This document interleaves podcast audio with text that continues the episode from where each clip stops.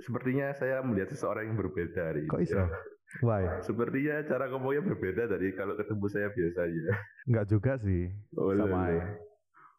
Duduk. Kolesterol, kolesterolmu, kolesterolmu. Bangke. Yo mahasiswa kenapa mahasiswa baru kenapa? Sebenarnya nggak ada yang salah dengan mahasiswa baru sih. Yang Ya, nggak salah, salah. Ya, salah. Enggak, enggak. yang salah itu ya mungkin sih, mungkin keluarganya pengen nganter ketika melepas anaknya untuk merantau. Tapi ya nggak usah satu kompi juga dong. Emang berapa?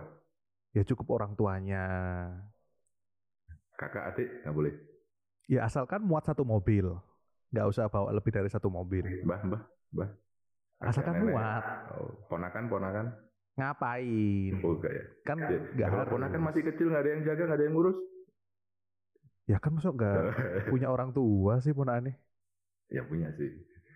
Iya Ya kan kakak adik kan berarti boleh katanya. Iya kan selama muat. Oh iya. Ya kakak adiknya punya anak, jadi ponakannya ikut juga dong. Iya bisa jadi, cuman kan nggak harus sebanyak itu yang nganter.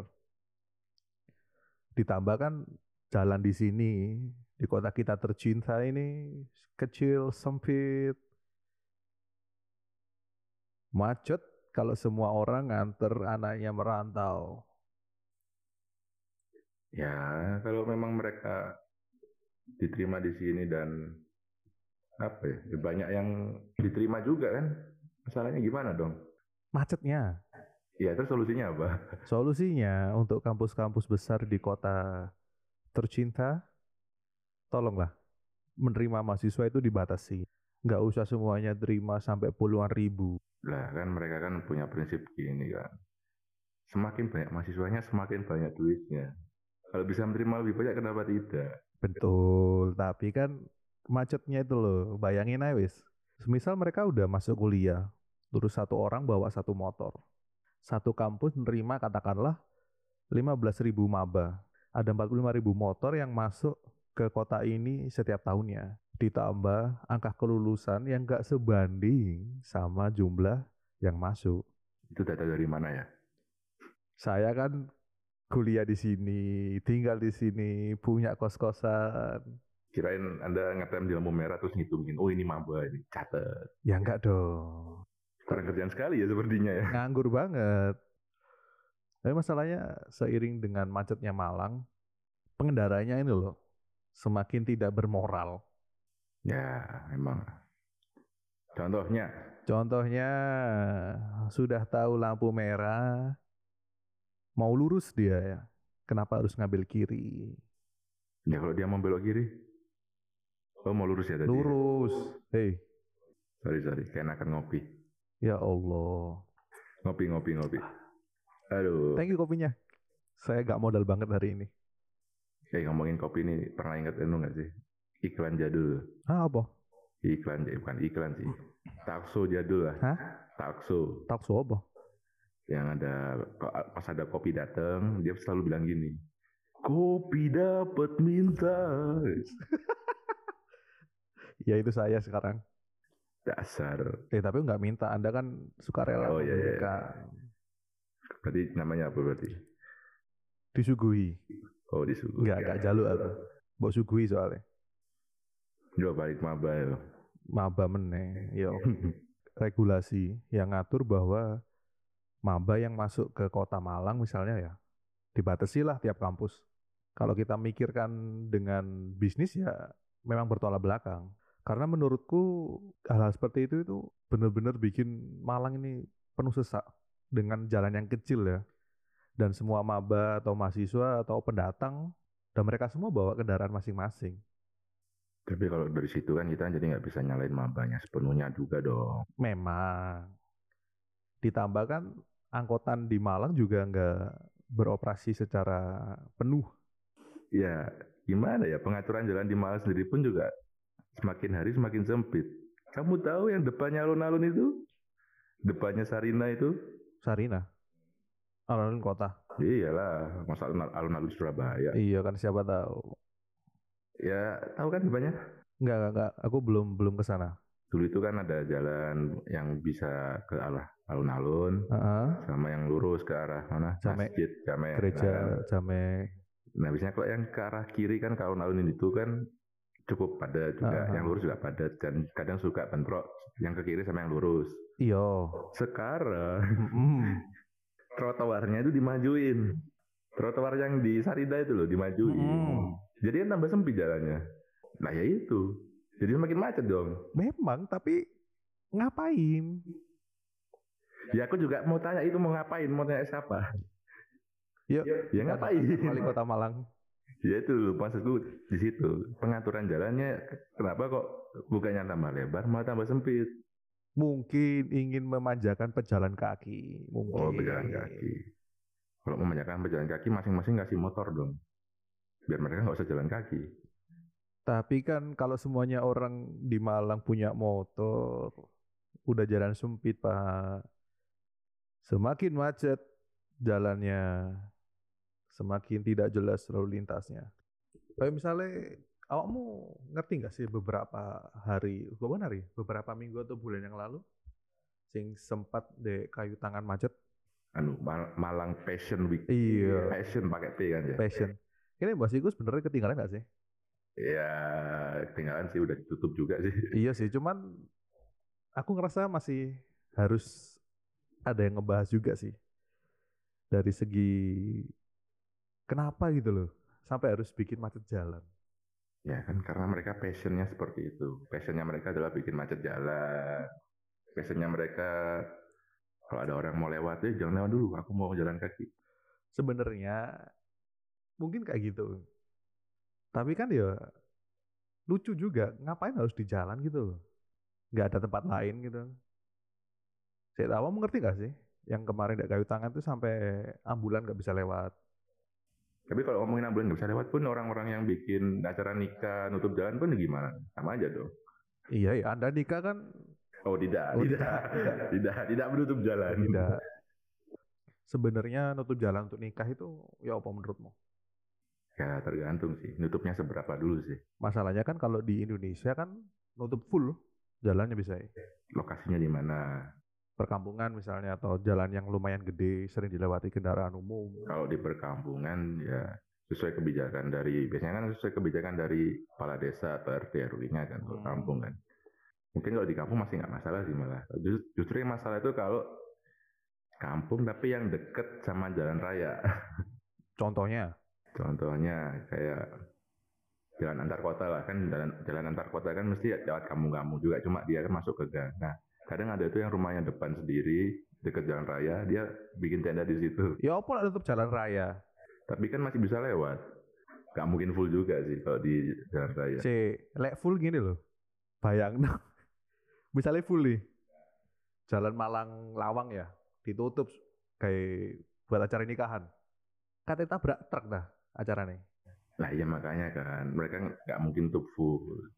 Ya tapi ngapain mereka harus menyelenggarakan acara nikahan di pinggir jalan Biar lebih dekat. dengan kematian ya itu. kan juga logis. Kalau misalnya kita ngomongin nikah dan jalan lah, itu dua hal yang sangat sering diperbincangkan banyak orang. Lek menurutmu sendiri, nikah itu mending kayak gitu untuk jalan atau memang di gedung atau misalnya nggak nggak bisa nyewa gedung, bikin di rumah lah, minimal nggak nutup jalan. Kalau aku sih ya nikah itu ya penting ya Heeh. punya pasangannya dulu. Anjing kabeh, semua kayak gitu. Nggak mungkin kan aku Ya bener kan tapi ya yang penting kan satu itu dulu. Iya benar pasangan. Dua punya budget. Mm-mm. Mikirin juga budgetnya buat apa. Mm-mm. Nah kalau nggak punya budget nikahnya di, di KUA aja. Tapi kayaknya tuh lebih enak sih. Ya kan lebih enak loh bang. Nggak ribet loh. Iya sih. Dan juga duitnya bisa dibuat kehidupan setelah nikah. Buat healing. Nah, tai. Healing apaan anjir? Ya sebenarnya kalau mau nikah di gedung atau enggak itu terserah mereka aja. Cuma kalau nggak punya budget ya udah sih nggak usah maksain punya budget gitu loh. Kalau nggak Betul. punya budget sewa gedung ya Minimal nggak usah nutup jalan. minimal nggak usah nyusahin orang. Iya betul. Bukannya kita nggak suka dengan hal-hal seperti itu ya, karena kan itu urusan pribadi. Cuma kalau kita mikirnya kayak gitu sih. Daripada kita nikah nggak bisa nyewa gedung, mending nggak usah nutup jalan. Jadi acaranya ya sewajarnya, di mana nggak ganggu orang lain. Kalau menurut kita. Bukan begitu kawanku. Sewajarnya, sewajarnya. Iya opo. Ya kalau menurut orang-orang itu wajar gimana dong? Iya masalahnya, Masalahnya kan kan di situ sekarang semua hal yang buat kita nggak wajar, buat orang lain itu wajar. Kayak kemarin Malang Fashion Week, Fashion Week itulah. Buat kita apa sih ini? Tapi buat mereka itu wajar. Mereka anak muda yang ingin didengar, anak muda yang berkreasi, yang ingin apa ya? menunjukkan kebolehannya. iya. Kalau kita ngomongin Fashion Week yang tidak berguna itu, sebenarnya itu bisa dibilang berguna dan positif. Habis ini kamu kena somasi. Bodoh amat. Sebenarnya itu hal yang positif, tapi dilakukan dengan cara dan tempat yang salah, menurutku ya. Kecuali memang dilakukannya waktu CFD, Car Free Day. Berarti kan sebenarnya kita balik lagi kan kalau kayak gitu kan kita kembali ke namanya budaya. Mm-mm. Karena susah kita mau membenarkan atau tidak membenarkan suatu budaya budaya itu sekarang susah. Kok bisa? Karena udah terjadi perbedaan budaya itu tadi kan. Mm-mm. Di zaman kita sama zaman sekarang budayanya udah beda masalahnya. Eh, Cuk. Wong bedanya gak ada loh. Nggak jauh gimana. Ya paling cuma 10 tahun. Mereka kan 20 Kamu ngitung tahunnya, tapi Kita kan dari 30 budayanya udah bedanya itu udah jauh. Iya, memang. Bukan dari, bukan masalah lama tahunnya atau enggaknya. Dan terus? Ya masalah apa ya namanya? Preferensi budayanya itu udah beda. Mm-mm, mm-mm. Betul. Tapi kan masalahnya yang mereka lakukan itu mengganggu kegiatan umum, yang lainnya yang lebih penting. Nah, kalau oh ya ya udah deh itu jadi budaya ya. Kalau mungkin pas dari zaman kita dulu mengganggu jalan umum itu termasuk apa ya? perilaku yang tidak baik atau budaya yang tidak baik ya kan. Betul. Kalau di zaman sekarang itu termasuk budaya yang baik gimana? Ini loh, gini. Ya apa ya? Rada aneh juga, agak aneh. Ya memang, memang aneh, memang nggak bisa kita terima karena itu tadi perbedaan yang terlalu jauh tadi. Kalau aku lebih mikir hal yang lebih besar sih. Maksudnya kegiatan yang lebih besar yang berhubungan dengan orang banyak, yang maksudku itu lebih general dan urgent. Jalan misalnya dipakai sama mereka terus nutup, katakanlah untuk Fashion Week. Itu kan udah mempersulit orang lain untuk melakukan aktivitas. Sama kayak di sekitar rumahku. Jalan ditutup cuman buat main karambol, tenis meja, nonton layar tancap. Wah itu wow. Apa yang mereka lakukan itu secara kegiatan oke lah. Tapi tempatnya yang salah. Tempat. Tempatnya salah. Buat kita ya tempatnya salah. Kalau buat mereka itu benar gimana? Masalahnya. Apa? Yang setuju sama nggak setuju lebih banyak yang mana? Ya lebih banyak yang nggak setuju sih. Nah itu dia. Termasuk polisi juga tidak setuju. Oh, betul. Zebra cross diperuntukkan untuk penyeberang jalan. Mereka kan nyebrang. Iya benar sih. Iya benar sih. Fashion. Kan nyebrang mereka. Tapi aku setuju kalau misalnya itu masih ada sampai sekarang. Ya aku nggak setuju aku. Si misalnya kalau masih ada sampai sekarang, aku setujunya itu dilakukan ketika CFD. Tetap nggak setuju aku. Why? Why? Apa, apa kabar ya orang-orang yang menggeluti fashion? Mereka udah keluar duit banyak sekolah fashion, tapi mereka dengan mudahnya apa ya menganggap seolah itu tuh bukan suatu hal yang berkelas. Karena kan fashion itu kan berkelas. Ayo, banyak loh eh, yang orang-orang fashion yang sebenarnya yang beneran fashion ya, yang mereka sendiri protes. Orang-orang Praga gitu kan, Mm-mm. kok mereka kayak gitu? Aku ini udah sekolah fashion, udah sekolah Praga apa Praga busana ya, Mm-mm. bertahun-tahun tapi kok Iya. dengan mudahnya dicontoh kayak gitu loh. Atau mereka iri. Bukan masalah irinya juga sih. Cuma kadang kayak hal yang prestis itu jadi nggak prestis lagi sih. Sama kayak HP. Iya sih. Dulu kan HP cuma punya orang-orang kaya. Sekarang semua orang punya HP. Suatu hal yang prestis itu suatu saat akan menjadi suatu hal yang biasa aja. Semua orang bakal punya, semua orang bakal ngelakuin. Ya kalau prestis mungkin kamu bilang gitu ya. Tapi kalau seni, Dia multi multi segmen. Jadi semua orang berhak untuk melakukannya. Kalau kita memang bilang ada perbandingan antara orang yang sekolah fashion dan enggak, ya beda jauh. Karena kan mereka profesional dan tidak. Bedanya di situ sih. kalau, kalau, kalau itu namanya diganti Apa? Junior Fashion Week. Itu mungkin masih oke. Enggak, enggak junior. Oh iya, apa? Ngisru Fashion Week. Ya kan, anda kamu bilang ada profesional, berarti kan ada yang junior. Bukan junior juga sih, mereka orang awam masalahnya. Junior kan mereka pernah menempuh itu, pernah pernah menjajal untuk memperagakan busana, tapi mereka masih pemula. Tapi kalau yang ngawur Fashion Week ini kan Bahkan ada yang mereka belum pernah sama sekali. itu dia, Cuma sekedar ikut-ikutan. itu. Itu sepertinya alat politik. Ya, pengalihan isu. Seperti biasa. Cuma gara-gara itu juga sih, akhirnya kita ngerti bahwa hal-hal seperti itu cepat hilang juga. Hype-nya cepat, turunnya cepat. Mana sekarang? Nggak ada lagi kan? Kayu tangan Fashion Week. Mana? Nanti akan ada lagi kok, tenang aja.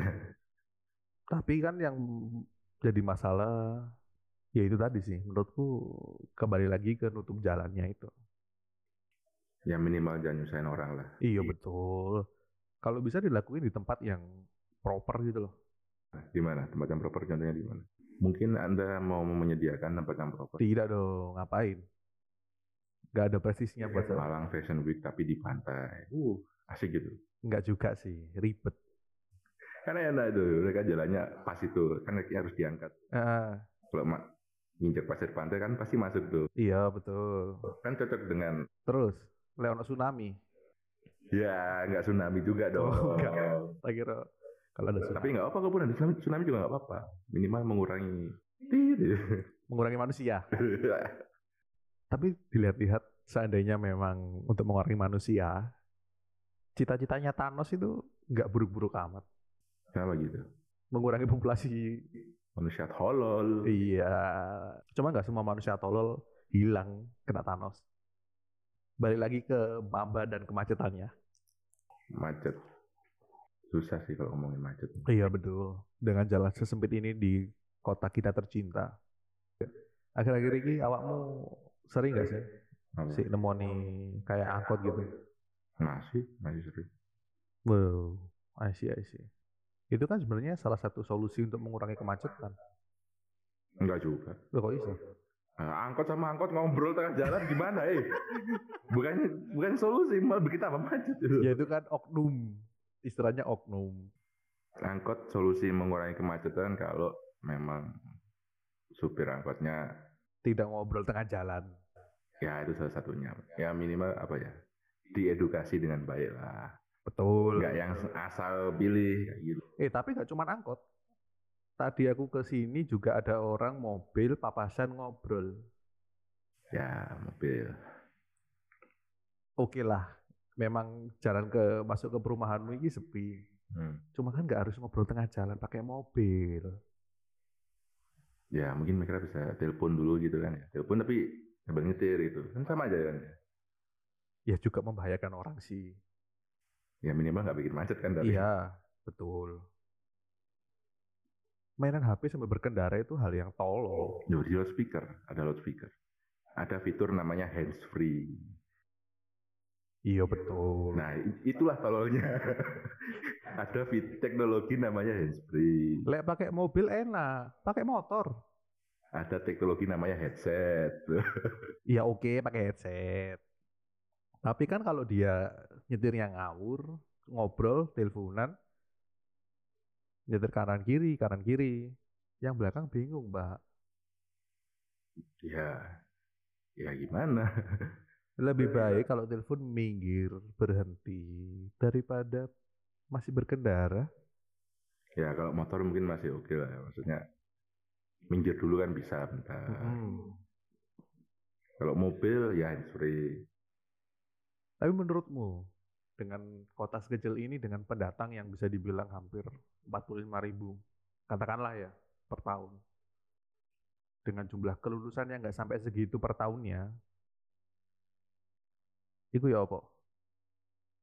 Kan kota ini akhirnya semakin jauh lebih padat daripada sebelum-sebelumnya. Ya sebenarnya kalaupun mau Malang jadi ramai pun nggak ada masalah sih. Selama apa ya? Ya selama pemerintah kotanya pun juga memaintain buat hal itu, buat apa ya? Mereka tuh sadar, oh Malang tambah ramai, berarti harus dibenerin nih aturan jalan segala macamnya. Mana yang searah mana yang nggak searah. Mm-hmm. kayak gitu kan. Kan solusinya kan kalau jalannya sempit tapi kotanya padat kan berarti kan ada jalan yang bakal dibikin searah. Iyo atau mungkin ada perubahan layout taman. Taman? Malah nggak butuh taman malah butuh mall. Ya kan perubahan layout. Iya benar eh tapi ngomong-ngomong soal jalan satu arah di Malang kan pernah ada protes jalan satu arah yang di Noyo, Kejayana. Itu kan juga malah bikin ribet juga akhirnya. Enggak sih kalau aku sih. Ya karena kita nggak ada berbisnis di daerah situ. Iya terus? Yang benar itu regulasi datangnya pendatang ke Malang. Ya nggak ngaruh dah. Lu salah kalau yang bisnis itu protes. Karena jalannya searah jadi nggak laku. Lah terus? Salah. Kalau aku jawab gini jadi pemerintah. Rezeki itu dari Tuhan bos, sudah diatur. Ya memang, memang diatur Tuhan. Tapi kalau kita tidak mencari kan ya tidak datang. Lah kan sudah buka toko. Kalau misalnya nggak ada yang mau berhenti karena jalannya sarah, ya berarti belum rezeki. Masalahnya setahun bos, sepi. Tapi itu udah lama sih, udah udah lewat. Gak ngaruh. Gak ngaruh juga. Sekarang udah mulai dua arah dan gak jelas. Tapi kalau aku lebih setuju ketika pendatang itu regulasinya jelas. Misalnya yang masuk ke kota sini, ke kota Malang ini dibatasin lah. Tiap kampusnya berapa, kuotanya dikurangin. Seenggaknya kan walaupun dikurangin juga duitnya masih banyak gitu loh. Kalau mau ngomongin regulasi harusnya berarti bukan dari regulasi berapa orang yang masuk ya kalau aku ya. Tapi dari regulasi kebijakan pendidikan. Mm -hmm. Contohnya nih, misal kampus ini harus meluluskan mahasiswa sebanyak katakanlah 80% dari mahasiswa yang diterima sesuai angkatannya. Betul. Nah itu masih bisa. Ah, terus legal lulus langsung DO ya? Iya, betul. Contohnya ya seperti saya. teman saya. Aku bilang tanya teman saya loh. Saya DO, S2. DO kebetulan. Di salah saya, satu kampus. Saya hampir DO. Anda kan udah dua kali kuliah, Pak. Iya sih. Tapi belum DO, hampir. Hampir. Saya udah DO, S2. Iya itu sih masalah kebijakan pendidikannya sih. Maksudnya kalau nerimanya seribu di tahun berapa? Katakanlah 2000, sekarang berapa? 2022. Tahun 2024 atau 2025 ya, mereka harus lulus banyak 80 persen. Mm-hmm. Kalau enggak, akreditasinya turun gitu kan. Enggak usah akreditasi, izinnya dicabut. Oh iya. Itu lebih lebih bagus.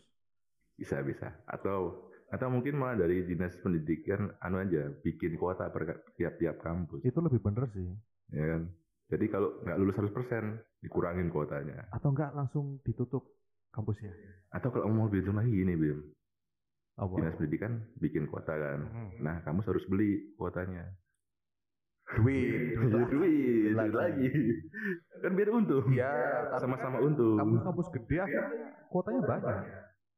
Ya nggak apa-apa, sama-sama untung. Kan buat dinas pendidikan ya, untung.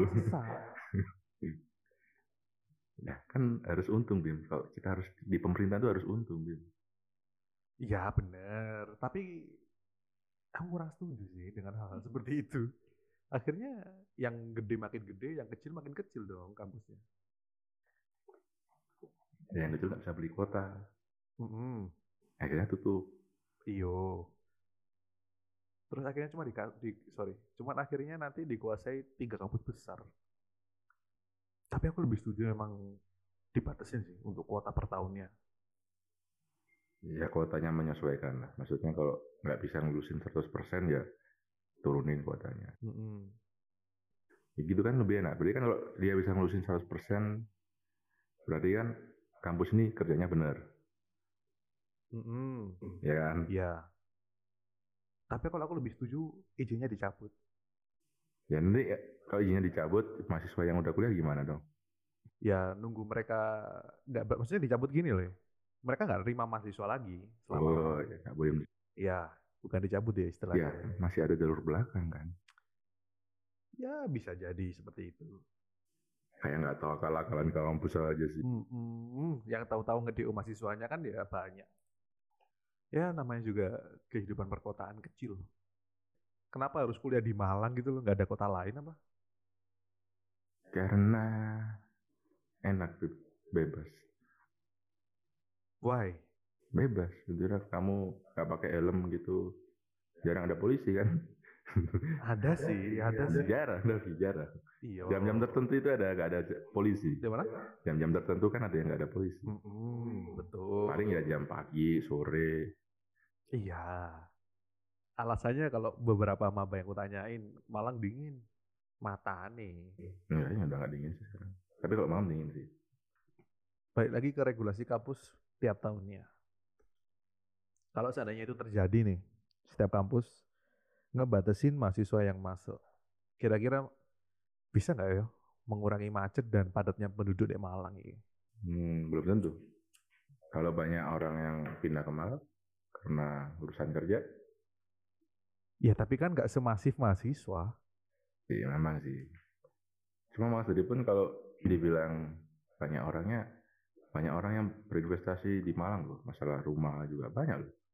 Oh iya benar. Salah satunya kan Salah satunya ya di perumahan sini. iya betul. Tapi ya balik lagi sih maksudnya gimana ya macet atau enggaknya Malang itu tetap balik ke yang ngatur kota Malangnya sendiri.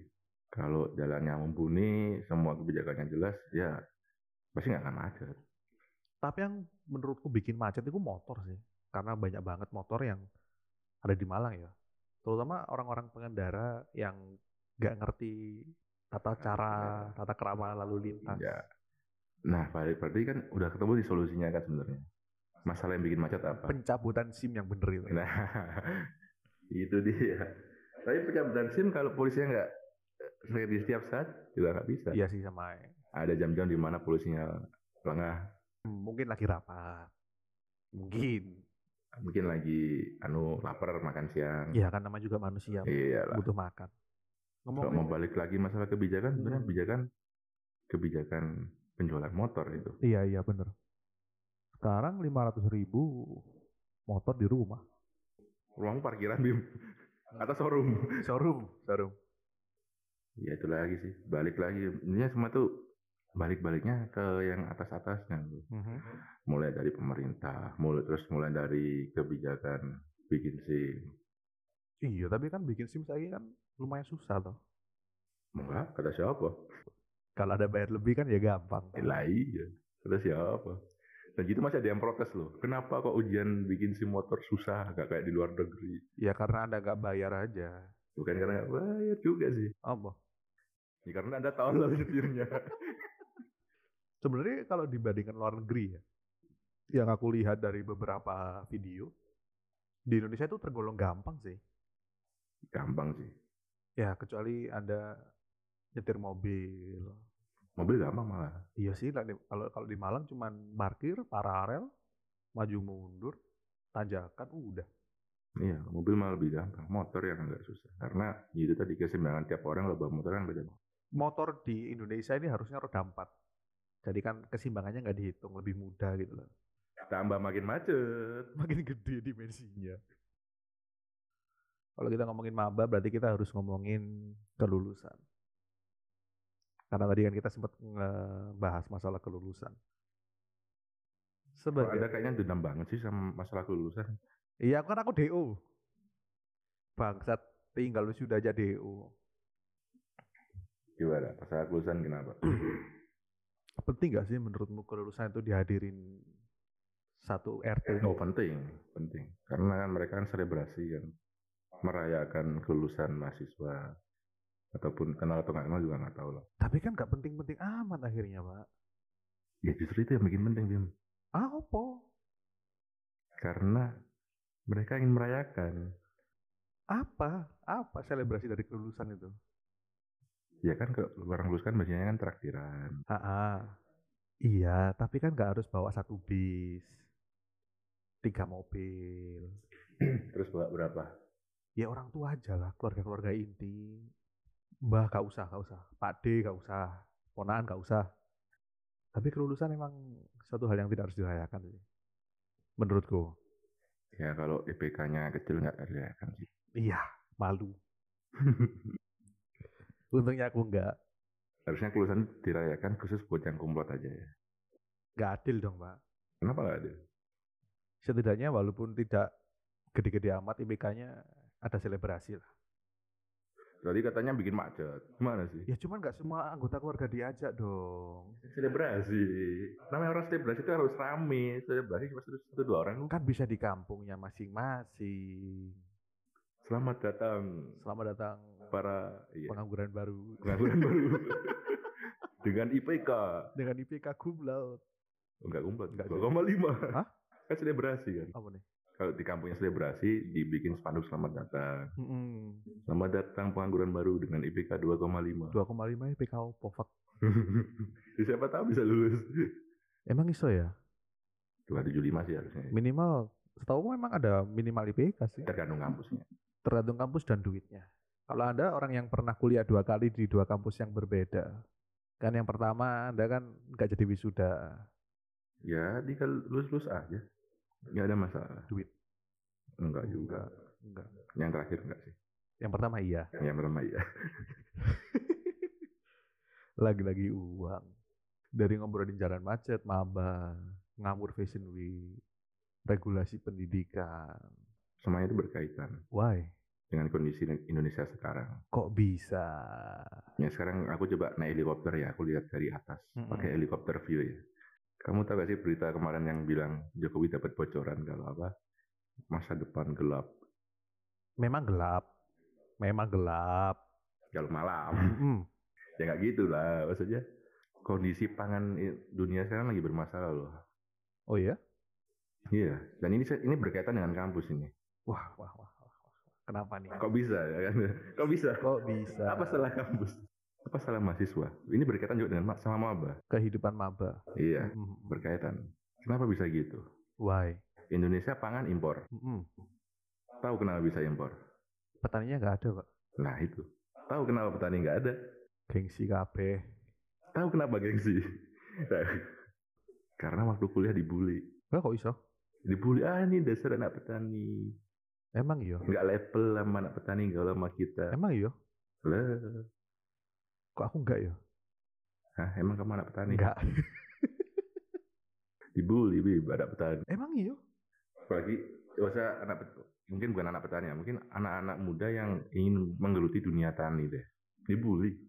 Iya sih, tapi maksudnya Buat mereka yang anak muda yang kuliahnya di kampus-kampus ternama yang seperti itulah ya. BU, seperti Oh, hmm. MGU ya gitu-gitu. Ah, ah, ah. Seperti MUM, nah Iya. pasti mereka bakal dibully itu.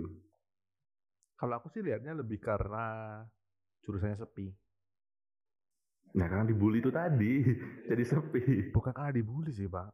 Kenapa coba? Peminatnya nggak ada. Nah gimana mereka mau minat kalau pada saat mau minat aja mereka dibully? Hmm, bukan masalah dibully kalau aku lihat eh. Oh, kamu nggak tahu sih. Ya emang nggak tahu sih, karena memang aku nggak mengalami hal-hal seperti itu. Yang aku la, yang aku sorry, yang aku alami karena memang anak-anak itu males. Ngapain aku harus jadi petani? Masih ada, Bim. Masih ada. Mm-mm. Tapi mereka kena bully ya. Jadi Contohnya, contohnya. contoh paling dekat ya. Mm. Adiknya istri saya. Iya. ah, bisa ngomong istri ini gimana ya? Fuck. Adiknya adik istriku. Mm-mm. Dia senang bertani. Iya. Dia kuliah di salah satu kampus di daerah Magelang lah. Itu aja dibully loh. Wow. Beneran. Iya, dibully. Karena juga jurusan Tapi dia tahan, dia tahan. Jurusannya bukan jurusan pertanian memang. Bukan pertanian juga jurusannya. Tapi dia suka bertani. bercocok tanam lah ya. Bertani lah. Cocok tanam kan cuma paling depan rumah. Bertani punya sawah. Ya kan emang mertua Anda punya lahan, Pak. lahan pinjaman lahan aja minjem Udah iya kan? Iya sih. Tapi ya itu tadi maksudnya. Kenapa kok malah orang yang kayak gitu malah dibully? Ya dibulinya aku nggak tahu kayak gimana sih. Mungkin ya, mungkin mungkin nih kalau aku ambil singkatnya yo. Nggak digital banget. Nah itu sih. Ih, nggak digital banget jadi orang. Saya ki mbok kira bertani sudah digital lah. Iso. Eh, nanam virtual. Nah, nanamnya nggak udah langsung. Digitalnya itu ya teknologi. Iya iso. Contohnya kayak sayur box. Eh, itu kan masih ada hubungannya sama petani. Tapi kan yang menurut Menyiram, alat penyiram tanaman secara otomatis. Iya ada. Tapi kan Ya. pertaniannya itu loh.